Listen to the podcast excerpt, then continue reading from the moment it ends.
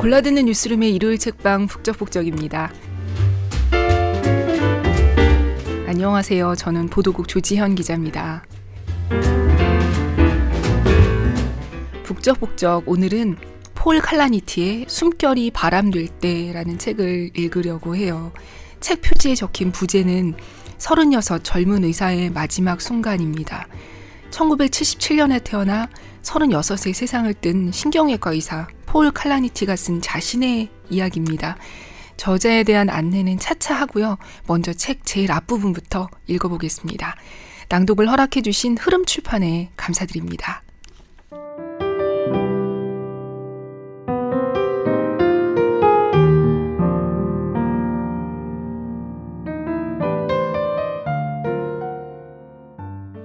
나는 씨티 정밀검사 결과를 휙휙 넘겼다. 진단은 명확했다. 무수한 종양이 폐를 덮고 있었다. 척추는 변형되었고 간엽 전체가 없어졌다. 암이 넓게 전이되어 있었다. 나는 신경외과 레지던트로서 마지막 해를 보내는 중이었다. 그리고 지난 육 년 동안 이런 정밀검사 결과를 수없이 검토했다. 혹시나 환자에게 도움이 될 방법이 있지 않을까 하는 마음에서. 하지만 이번 검사 결과는 이전과는 다른 의미를 지녔다. 그 사진은 내 것이었다. 나는 수술복에 흰 가운을 걸치고 방사선실에 서 있는 것이 아니었다. 환자복을 입고 링거대에 매인 채 간호사가 내 병실에 남겨둔 컴퓨터를 사용하고 있었다. 옆에는 내과 의사인 아내 루시가 있었다. 나는 다시 검사 결과를 넘겨봤다. 폐, 뼈, 간을 내가 배웠던 대로 위에서 아래로, 왼쪽에서 오른쪽으로, 앞에서 뒤로 살폈다. 진단을 바꿀 수 있는 무언가를 찾을 수 있을 것처럼. 루시와 나는 병원 침대에 함께 누웠다. 루시는 마치 대본이라도 읽듯 조용히 물었다. 진단이 바뀔 가능성이 있을까? 아니, 내가 대답했다. 우리는 마치 젊은 연인들처럼 서로를 꼭 끌어안았다. 우리 부부는 지난 한 해 동안 내 몸속에서 암세포가 자라고 있지 않나 의심하면서도 그것을 사실로 믿거나 심지어 입 밖에 내는 것조차 피해왔다. 반년 전, 극심한 요통과 함께 체중이 줄기 시작했다. 아침에 옷을 입을 때 벨트를 점점 더 안으로 당겨서 채우게 되었다. 나는 스탠퍼드 대학 동문인 일 차 진료 의사를 만나러 갔다. 그녀의 동생이 신경외과 레지던트 시절 악성 전염병으로 갑작스레 목숨을 잃었기에 그녀는 늘 어머니처럼 내 건강을 염려했다. 하지만 내가 그녀의 진료실 문을 열고 들어갔을 때는 다른 의사가 그 자리에 앉아 있었다. 내 동문은 출산 휴가 중이었다. 나는 푸른색의 얇은 가운을 입고 차가운 진찰대에 누워 의사에게 내 증상을 설명했다. 서른다섯 세, 원인을 알 수 없는 체중 감소, 전에 없었던 요통, 의사 면허 시험 문제라면 답은 분명 암이겠죠. 아니면 그냥 과로 때문일 수도 있고요. 잘 모르겠어요. 그러니까 엠알아이를 찍어서 확인해 봐야겠어요. 엑스레이부터 찍어보셔야 할 것 같아요. 의사가 말했다.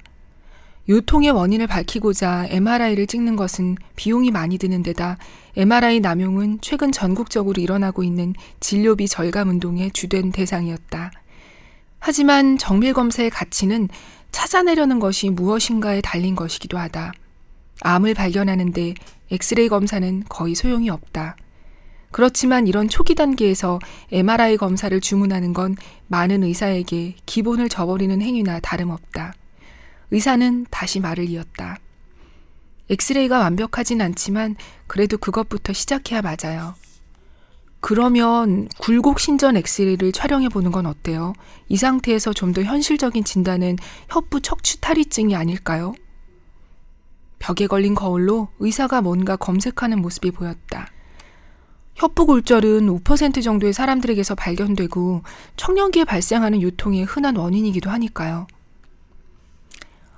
알겠어요. 그럼 말씀하신 대로 촬영해 볼게요. 고마워요. 내가 말했다. 의사 가운을 입었다고 건의적일 필요도 없고 또 환자라고 고분고분할 필요도 없다. 사실 요통에 관해서라면 내가 그 의사보다 아는 것이 더 많았다. 신경외과 의사로서 수련해온 기간의 절반을 척추장애에 할애했으니까. 아무래도 척추 탈의증일 가능성이 컸다. 성인기 전반에 있는 사람 중 상당수가 이 증상을 보인다. 삼십 대의 척추암? 그럴 가능성은 만분의 일도 되지 않는다. 그보다 백 배는 더 흔하다 하더라도 암이 척추 탈의증만큼 흔할 수는 없다. 어쩌면 나는 그저 겁이 나서 호들갑을 떨고 있었던 건지도 모른다.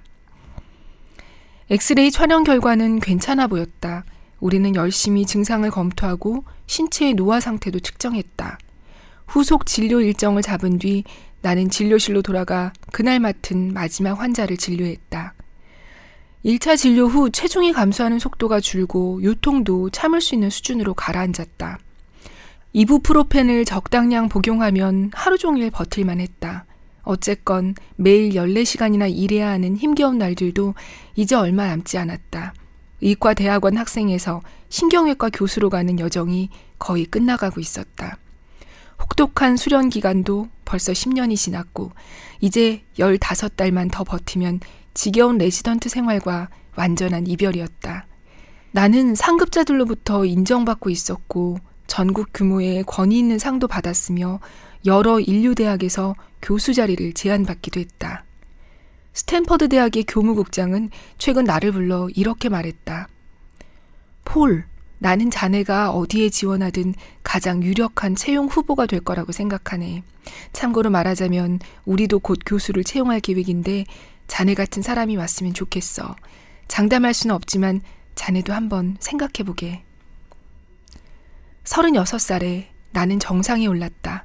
드디어 약속의 땅이 눈앞에 보였다. 길르앗에서 예리코까지, 그 너머 지중해까지. 이제 주말 휴가도 떠날 수 있다. 멋진 보트에 루시와 앞으로 태어날 우리 아이들을 태우고서. 근무 일정이 수월해지고 삶에 좀 더 여유가 생기면 허리 통증 또한 사라질 것이다. 그리고 마침내 아내에게 약속했던 모습의 남편이 될 수 있으리라. 그런데 몇 주 뒤 가슴에 심한 통증이 여러 차례 느껴졌다. 일하다 뭔가에 부딪혔나? 늑골에 살짝 금이라도 간 걸까? 밤에 혼니불을 흠뻑 적실 만큼 땀을 많이 흘리기도 했다. 체중도 다시 줄기 시작했다. 이번엔 그 속도가 더 빨랐다.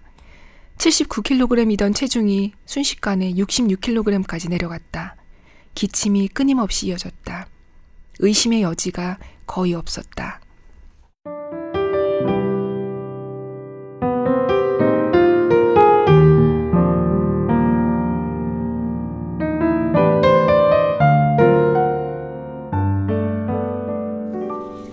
네, 어, 의심의 여지 없이 칼라니티의 병은 암이었습니다. 아, 방금 들으신 부분은 프롤로그의 시작 부분인데요. 프롤로그는 이렇게 마무리됩니다. 내가 꿈꿔왔으며 곧 실현되려던 미래, 그리고 오랜 세월 부단히 노력하며 도달하려 했던 삶의 정점은 사라지고 말았다. 어, 칼라니티는 처음부터 어렸을 때부터 의사가 되려 했던 건 아니었어요. 어릴 땐 작가가 되고 싶었고 어, 영문학과 생물학을 공부하고 영문학 석사학위를 딴 뒤에 의학을 공부하기로 마음을 먹고 뇌를 연구하기 위해서 신경외과를 선택했습니다. 이 고생스러운 레지던트가 거의 다 끝나가고 이제 막 여러 대학에서 교수 자리를 제안받으려던 때에 어, 좀 전에 들으셨듯이 병에 걸린 겁니다. 앞서 들으신 프롤로그에 이어서 책은 세 부분으로 이어져요. 일 부, 나는 아주 건강하게 시작했다. 이 부, 죽음이 올 때까지 멈추지 마라. 어, 일 부에서는 저자의 어린 시절부터 의학 공부를 하면서 이 의사가 되기 위해 준비하는 과정이 담겨 있고요. 그리고 이 부는 앞서 프롤로그에서 이어지는 검사와 투병 이야기입니다.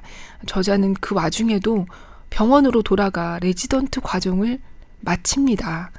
이 어떤 순서로 오늘 낭독해야 할까 고민이었는데 처음에는 그 이 부가 현재 진행형의 상황이에요. 그걸 먼저 읽고 이 부에, 일 부에 있는 과거 이야기를 읽을까 했는데요. 약간 왔다 갔다 하면서 읽으려고 합니다. 어, 암 진단을 받은 칼라니티와 아내 루시는 아까 들으셨듯이 아내도 의사예요. 이 둘이 울던 모습으로 시작, 이 두 사람이 울던 모습으로 시작하는 이 부의 첫 부분으로 가보겠습니다.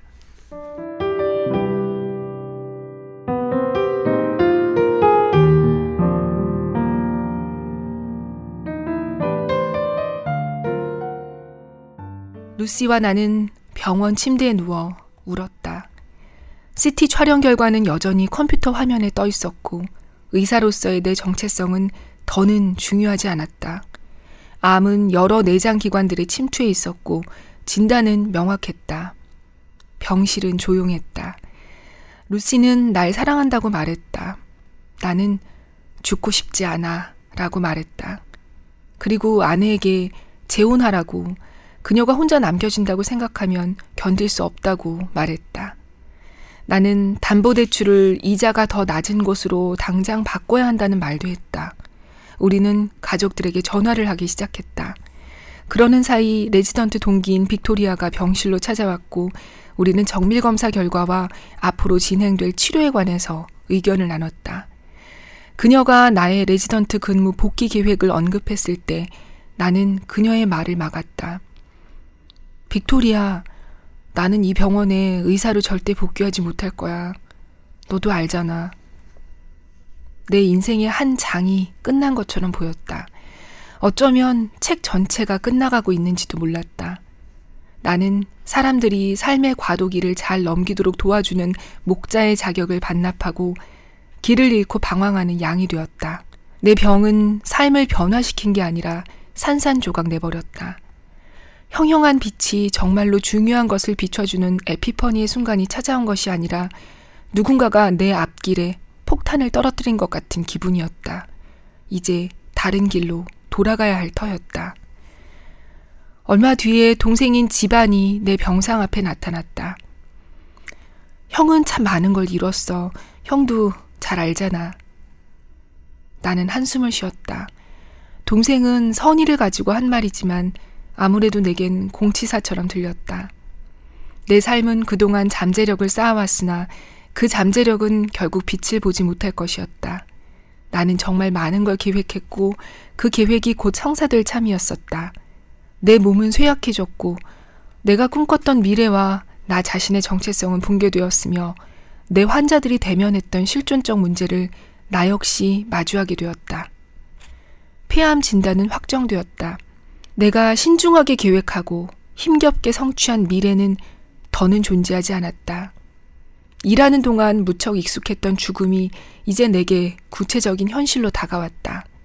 나는 죽음과 마침내 대면하게 되었지만 아직 죽음의 정체를 명확하게 알 수 없었다. 지난 몇 년 동안 내가 치료했던 수많은 환자들이 남긴 발자국을 보고 따라갈 수 있어야 할 텐데 기로에 선 내 앞에 보이는 거라곤 텅 비고 냉혹하고 공허하고 하얗게 빛나는 사막뿐이었다. 마치 모래폭풍이 그동안 친숙했던 모든 흔적을 쓸어간 것처럼.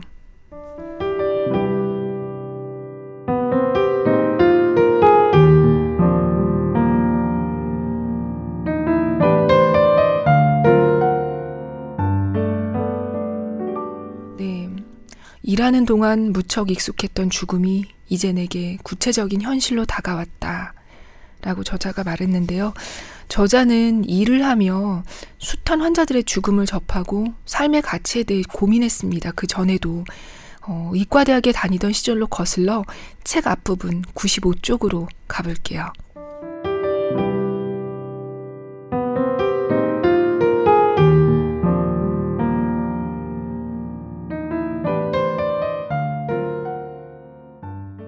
모든 의사가 질병을 치료하는 동안 신경외과 의는 정체성이라는 혹독한 용광로 속에서 일한다. 모든 뇌수술은 필연적으로 인간의 본질인 뇌를 조작하며 뇌수술을 받는 환자와 대화할 때는 정체성의 문제에 직면할 수밖에 없다.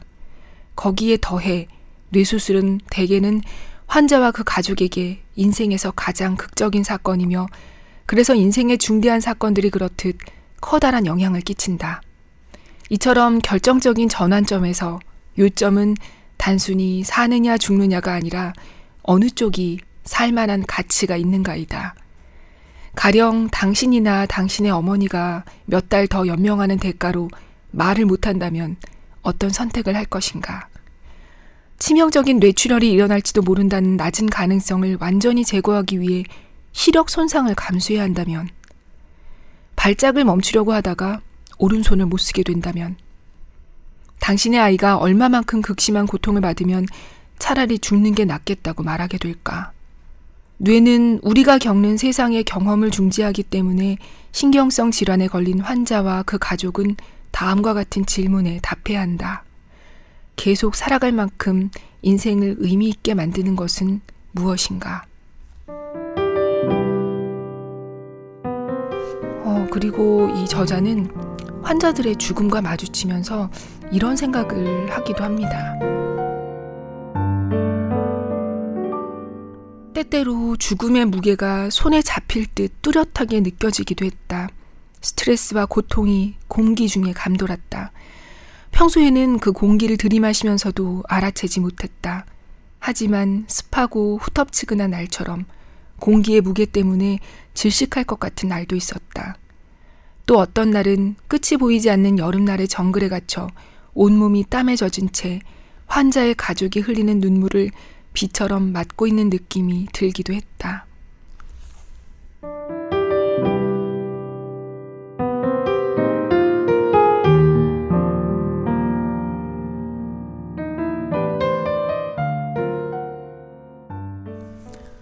그리고 또 한편으로는 이 마치 다른 소설들 속에 나오는 정형화되고 기계적인 의사처럼 일에 너무 익숙해지고 무감각해지는 건 아닌가, 이 저자는 괴로워하기도 하고, 또 환자와 가족들의 고통을 자신이 완전히 이해하지 못하는 건 아닌가, 또 완벽히 회복될 가망이 없는 환자에게 어디까지 치료를 권해야 하나 고민합니다.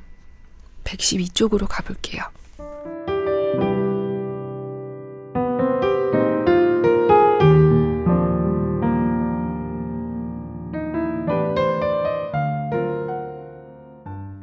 메스로 해결될 상황이 아니라면 외과의가 선택할 수 있는 도구는 따뜻한 말뿐이다. 심각한 뇌손상으로 인한 독특한 고통은 때로는 환자보다 가족에게 더 큰 아픔을 준다. 그래서 그 의미를 완전히 납득하지 못하는 건 의사뿐만이 아니다. 뇌를 다쳐 머리를 깎고 누워있는 사랑하는 이의 주변에 모인 가족들 역시 그 의미를 완전히 깨닫지 못한다. 그들은 과거를 본다. 그동안 쌓아온 추억, 새삼 느껴지는 사랑의 감정, 이 모든 것을 그들 앞에 놓인 몸이 대변한다고 생각한다. 하지만 나는 앞으로 들이닥칠 미래를 본다. 외과 수술로 목에 뚫은 구멍을 통해 연결된 호흡 보조기, 복부에 낸 구멍으로 한 방울씩 똑똑 떨어지는 투명한 액체, 장기간 지속되는 고통스러운 치료 과정과 불완전한 회복, 때로는 환자가 사람들이 기억하는 예전의 모습으로 되돌아가지 못하는 경우도 많다. 이런 순간 나는 대부분의 경우 죽음에 맞서 싸우는 전사가 아닌 죽음의 전령사 역할을 했다. 가족들에게 그들이 기억하는 사람, 온전하고 생기가 넘치는 독립적인 사람은 이미 과거의 사람이고, 환자가 어떤 미래를 원할 것인지 알아내기 위해 그들이 가진 정보가 필요하다는 점을 이해시켜야 했다. 편안한 죽음을 원할까? 아니면 회복을 기대할 수 없는 상황인데도 액체가 들어가고 나오는 여러 주머니들과 끈을 매달고 연명하는 삶을 원할까? 젊은 시절 신앙심이 좀 더 깊었다면 나는 목사가 되었을 것이다. 내가 추구했던 건 목사의 역할이었으니까. 이 책을 읽으면서 저는 아, 내가 아팠을 때 이런 의사를 만난다면 좋겠다 하는 생각을 여러 번 했는데요. 다른 부분 짧게 더 읽어볼게요. 나는 환자의 뇌를 수술하기 전에 먼저 그의 마음을 이해해야 한다는 사실을 깨달았다. 그의 정체성, 가치관, 무엇이 그의 삶을 가치 있게 하는지, 또 얼마나 망가져야 삶을 마감하고 싶은 생각이 드는지, 수술에 성공하려는 헌신적인 노력에는 큰 대가가 따랐고, 그 과정에서 생기는 불가피한 실패는 참기 힘든 죄책감을 안겨주었다. 이런 부담감은 의학을 신성하면서 동시에 불가능한 영역으로 만든다. 의사는 다른 사람의 십자가를 대신 지려다가 때로는 그 무게를 못 이겨 스스로 무너지고 마는 것이다.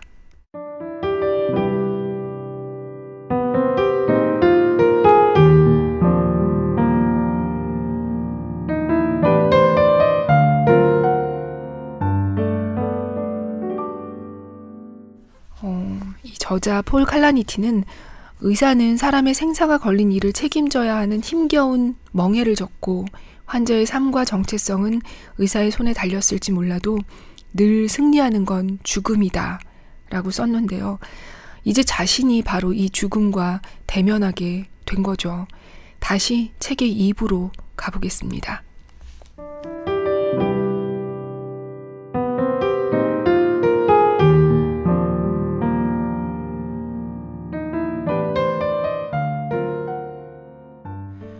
나는 나 자신의 죽음과 아주 가까이 대면하면서 아무것도 바뀌지 않은 동시에 모든 것이 바뀌었다는 사실을 깨닫기 시작했다. 암 진단을 받기 전에 나는 내가 언젠가 죽으리라는 걸 알았지만 구체적으로 언제가 될지는 알지 못했다. 암 진단을 받은 후에도 내가 언젠가 죽으리라는 걸 알았지만 언제가 될지는 몰랐다. 하지만 지금은 그것을 통렬하게 자각한다. 그 문제는 사실 과학의 영역이 아니다. 죽음은 사람을 불안하게 만든다. 그러나 죽음 없는 삶이라는 건 없다. 어, 이 저자인 칼라니티는 자신의 주치의랑 이런 얘기를 나눕니다.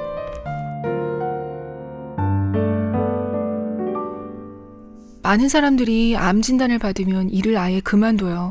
아니면 정반대로 이 일에 몰두하거나요. 어느 쪽이든 괜찮아요. 에마가 말했다. 저는 사십 년의 인생 계획을 짰었어요.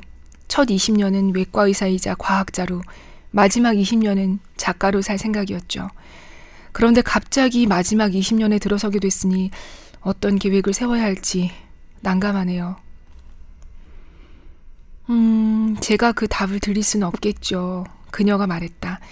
원한다면 수술실로 다시 복귀할 수 있을 거라는 말씀밖에 못 드리겠네요. 하지만 당신에게 가장 중요한 게 뭔지 꼭 생각해 보세요. 시간이 얼마나 남았는지 알면 쉬울 텐데요. 이 년이 남았다면 글을 쓸 겁니다. 십 년이 남았다면 수술을 하고 과학을 탐구하겠어요. 시간이 얼마나 남았는지 확실히 말할 수 없다는 건 당신도 잘 알 거예요. 물론 나도 알고 있었다. 에마가 자주 하는 말을 인용하자면 내 가치를 찾는 건 내게 달린 문제였다.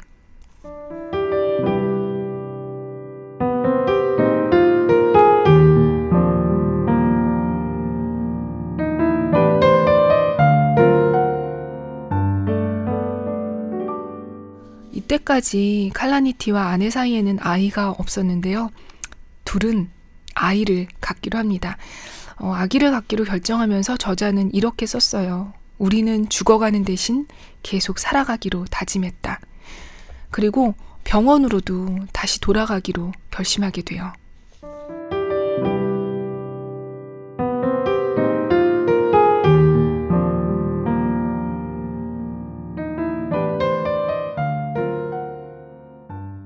결국 이 시기에 내게 활기를 되찾아준 건 문학이었다.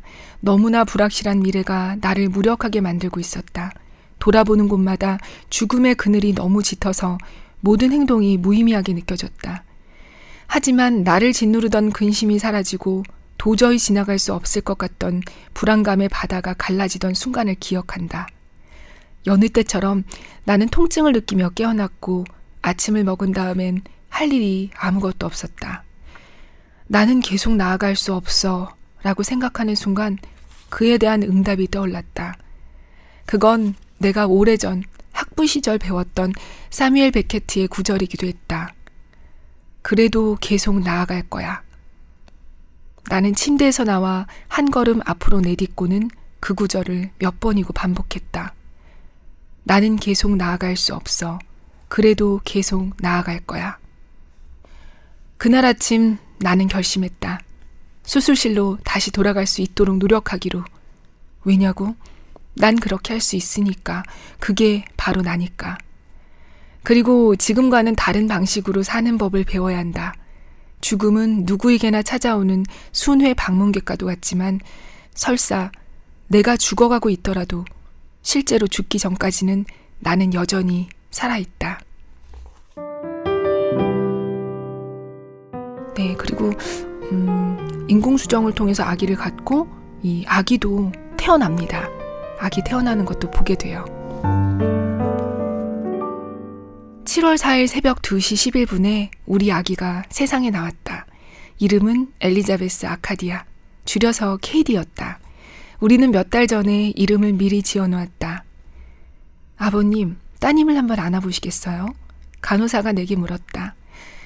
글쎄요, 내 몸이 너무 차가워서 이가 딱딱 부딪히는 소리가 났다.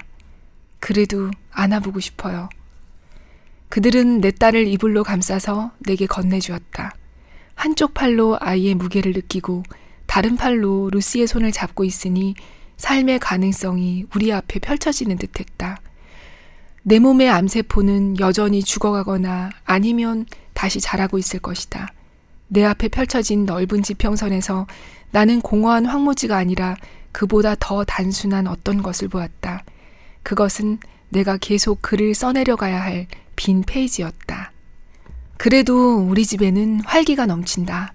하루가 다르게, 한 주가 다르게 케이디는 성장하고 있다. 처음으로 뭔가를 움켜잡고, 처음으로 미소 짓고, 처음으로 웃음을 터뜨린다. 케이디를 담당하는 소아과 의사는 정기적으로 차트에 딸아이의 성장을 기록하고 시간 경과에 따라 챙겨야 하는 사항들을 확인한다. 케이디의 주위에는 새로운 기운이 환하게 빛난다. 케이디가 내 무릎에 앉아 형편없는 내 노래 솜씨에도 좋아하면서 미소를 지을 때면 온 집안이 환해지는 기분이다. 시간은 이제 나에게 양날의 검과도 같다. 지난번에 병세가 악화되어 심하게 축난 몸 상태는 점점 나아지고 있지만 얼마 지나지 않아 다시 암이 재발하게 될 테고 그러다 결국 죽음에 이를 것이다. 죽음은 예상보다 느리게 올지도 모르지만 원하는 것보다는 분명 빠르게 닥쳐올 것이다. 이런 자각에 대해 두 가지 반응이 있을 수 있다. 가장 명백한 반응은 정신없이 움직이려는 충동일 것이다. 즉, 여행도 하고 근사한 식사도 하고 여태껏 접어둔 많은 소망을 성취하면서 삶을 만끽하는 것이다. 하지만 암은 무자비하게도 시간뿐만 아니라 기력까지 빼앗아버려 하루에 할 수 있는 일의 양이 크게 줄었다. 마치 경주하다가 지친 토끼가 된 것 같은 기분이다. 설사 기력이 있더라도 나는 거북이의 방식이 더 마음에 든다.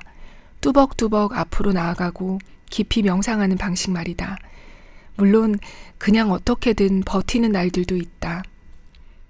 바쁘게 움직이는 사람의 시간이 팽창한다면 잘 움직이지 않는 사람의 시간은 수축될까? 분명 그렇다. 내가 보내는 하루는 엄청나게 짧아졌다. 오늘과 내일을 거의 구분할 수 없게 되자 시간이 정지된 것처럼 느껴지기 시작했다. 영어에서 우리는 시간이라는 단어를 서로 다른 방식으로 사용한다. 지금 시각은 두 시 사십오 분이다 라고 말할 수도 있고 나는 힘든 시간을 보내고 있다 라고 말할 수도 있다. 요즘에는 전자보다 후자처럼 느껴진다. 나는 무기력해졌고 더 너그러워진 것 같다. 수술대 위에 환자에 집중하던 외과의 시절에 시계바늘이 제멋대로 움직인다는 생각은 했었지만 의미 없다는 생각은 단 한 번도 해본 적이 없다. 지금이 몇 시인지, 오늘이 무슨 요일인지 이제는 아무런 의미가 없다. 의료 훈련은 철저하게 미래지향적이며 나중에 큰 보상을 위해 현재의 유혹을 참는 능력이 무엇보다 중요하다. 사람들은 오 년 후에 뭘 하고 있을까 늘 생각한다. 하지만 나는 오 년 후에 내가 뭘 하고 있을지 알 수 없다. 죽을 수도 있고 그렇지 않을 수도 있다. 건강할 수도 있다. 글을 쓰고 있을지도 모른다. 어떻게 될지는 정말 모르는 일이다. 그러니 점심 식사 이후에 미래를 생각하는 건 시간 낭비다. 동사의 시제 역시 뒤죽박죽이 됐다. 나는 신경외과 의사이다. 나는 신경외과 의사였다. 나는 이전에 신경외과 의사였고 앞으로 다시 의사가 될 것이다. 이 중에 대체 어떤 것이 맞을까? 그레이엄 그린은 인생은 첫 이십 년까지이고 나머지 시간은 그 이십 년을 회고하며 보내는 법이라고 했다. 그렇다면 나는 지금 어느 시제에 살고 있는가? 현재 시제를 넘어 과거 완료 시제로 들어섰나, 미래 시제는 공허해 보이고 다른 사람들이 입에 올리면 귀에 거슬린다. 몇 달 전 졸업 십오 주년 스탠퍼드 동문 모임에 나갔다. 분홍빛 해가 지평선 아래로 질 때 나는 대학교 안뜰에 서서 위스키를 마셨다.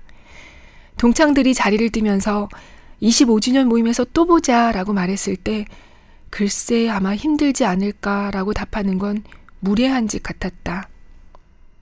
모든 사람이 유한성에 굴복한다. 이런 과거 완료 상태에 도달한 건 나뿐만이 아니리라. 대부분의 야망은 성취되거나 버려졌다. 어느 쪽이든 그 야망은 과거의 것이다. 미래는 이제 인생의 목표를 향해 놓인 사다리가 아니라 끊임없이 지속되는 현재가 되어버렸다. 돈, 지위, 전도서의 설교자가 설명한 그 모든 허영이 시시해 보인다. 바람을 쫓는 것과 같으니 말이다. 하지만 절대 미래를 빼앗기지 않을 한 가지가 있다. 우리 딸 케이디. 나는 케이디가 내 얼굴을 기억할 정도까지는 살 수 있었으면 좋겠다. 내 목숨은 사라지겠지만 글은 그렇지 않다. 케이디에게 편지를 남길까 하는 생각도 했었지만 대체 뭐라고 써야 할까? 케이디가 열다섯 살이 되었을 때 어떤 모습인지 나는 알 수가 없다. 우리가 지어준 별명이 딸아이 마음에 들지도 알 수 없다. 미래가 창창한 이 아이는 기적이 벌어지지 않는 한 과거만 남아있는 나와 아주 짧은 시간을 함께 보낼 것이다. 이 아이에게 내가 해줄 수 있는 말은 단 하나뿐이다. 그 메시지는 간단하다. 네가 어떻게 살아왔는지, 무슨 일을 했는지, 세상에 어떤 의미 있는 일을 했는지 설명해야 하는 순간이 온다면 바라건대 네가 죽어가는 아빠의 나날을 충만한 기쁨으로 채워줬음을 빼놓지 말았으면 좋겠구나. 아빠가 평생 느껴보지 못한 기쁨이었고 그로 인해 아빠는 이제 더 많은 것을 바라지 않고 만족하며 편히 쉴 수 있게 되었단다. 지금 이 순간 그건 내게 정말로 엄청난 일이란다.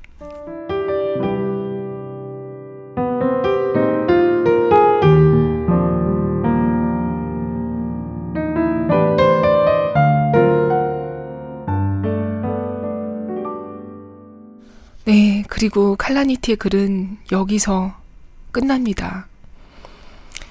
바로 이어서 그의 아내가 쓴 에필로그로 이어지는데요. 에필로그의 첫 문장은 이천십오년 삼월 구일 월요일 폴은 가족들이 지켜보는 가운데 병원 침대에서 숨을 거두었다라는 문장으로 시작합니다. 칼라니티가 세상을 떠날 때 딸 케이디는 생후 팔 개월이었고요. 오늘 몇 부분을 뽑아서 읽었지만 읽지 못한 부분에 저자의 더 많은 고민과 고통스러운 치료와 결국 죽음을 받아들이기로 하는 내용이 담겨 있습니다. 이 아내인 루시 칼라니티 에필로그에는 이런 얘기가 나옵니다.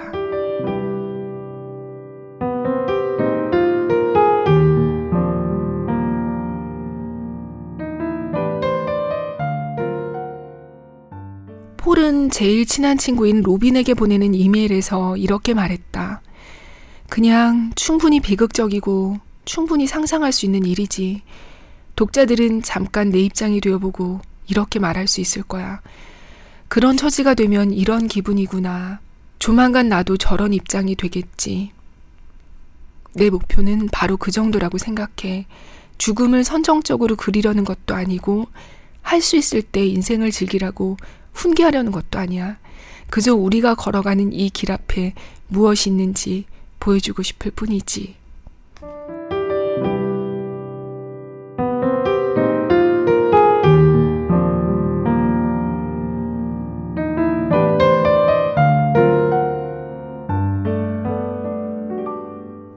네, 우리가 걸어가는 이 길 앞에 무엇이 있는지 보여주고 싶을 뿐. 그리고 저는 책 앞에 실린 이혜인 수녀님의 추천사도 이 책을 잘 표현해주고 있다고 생각했는데요. 잠깐 읽어볼게요. 암으로 투병 중인 나에게 이 책은 각별한 위로와 용기, 지혜의 빛을 준다.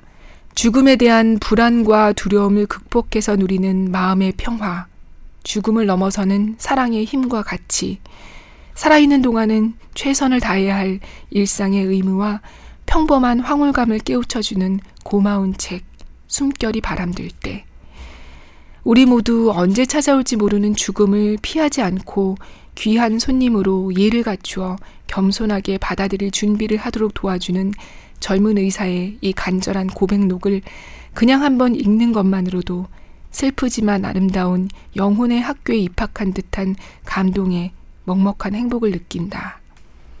예, 이렇게 쓰고 있습니다. 살아있는 동안은 최선을 다해야 할 일상의 의무라는 수녀님의 말씀이 마음에 오래 남았어요. 저는 이 책을 휴직하고 있던 작년 겨울에 읽었는데 그때 우울감이 굉장히 심하고 삶의 의미를 완전히 잃었었거든요. 그때 이 문장, 살아있는 동안은 최선을 다해야 할 일상의 의무를 적어서 잘 보이는 곳에 이렇게 붙여놓기도 했었어요. 한 해도 또 거의 다 가는 이때가 되면 되게 마음도 좀 허하고 내가 뭐 했지? 뭘 해야 되지? 싶기도 하잖아요. 이 책 읽으시면서 차분한 연말을 보내시는 것도 좋을 듯 합니다. 어, 저는 이 책을 사실 눈으로만 읽고 이 원고를 쓸 때까지만 해도 어, 굉장히 제가 이렇게 읽으면서 슬퍼질 줄은 몰랐는데 오늘 녹음하면서 마지막에 그 딸에게 보내는 편지를 읽으면서 너무 좀 더 슬픈 것 같아요. 이렇게 소리내서 읽는 거에 힘이 있나 봐요. 감정을 더 고양시키는. 네, 그래서 뒷부분의 녹음이 그닥 매끄럽지, 뭐 앞부분도 매끄럽지 못했지만 더욱 매끄럽지 못해서 죄송합니다. 그리고 지난번 루시드폴 책은 제가 집에서 주말에 모니터링을 하려다가 깜짝 놀랐어요. 그때 녹음할 때 코가 꽉 막혀서 입으로만 숨을 쉬었었거든요. 숨소리가 그렇게 크게 들릴 줄은 몰랐습니다. 죄송합니다. 어, 그리고 팟빵에 북적북적 응원 댓글 남겨주신 청취자분들 계시죠. 오십완님, 오월의 선물님, 포이포이님, 햇살이님, 심드렁공이이사님, 에스에프브이님, 깐디쉬퐁님, 통토로로롱님 감사합니다. 그리고 뭐 그냥 묵묵히 매번 들어주시는 만여명의 청취자분들 모두 모두 감사합니다. 그리고 혹시나 연말에 송년회 가시거나 하면 북적북적 소문 좀 내주세요. 친구들한테. 이게 청취자가 좀 더 늘고 많이 알려지면 저희가 낭독 허락을 받는 게 더 쉬워지지 않을까 싶습니다. 애정의 다단계 홍보를 부탁드리면서 저는 이만 인사드리겠습니다. 다음 책으로 찾아뵐게요. 안녕히 계세요.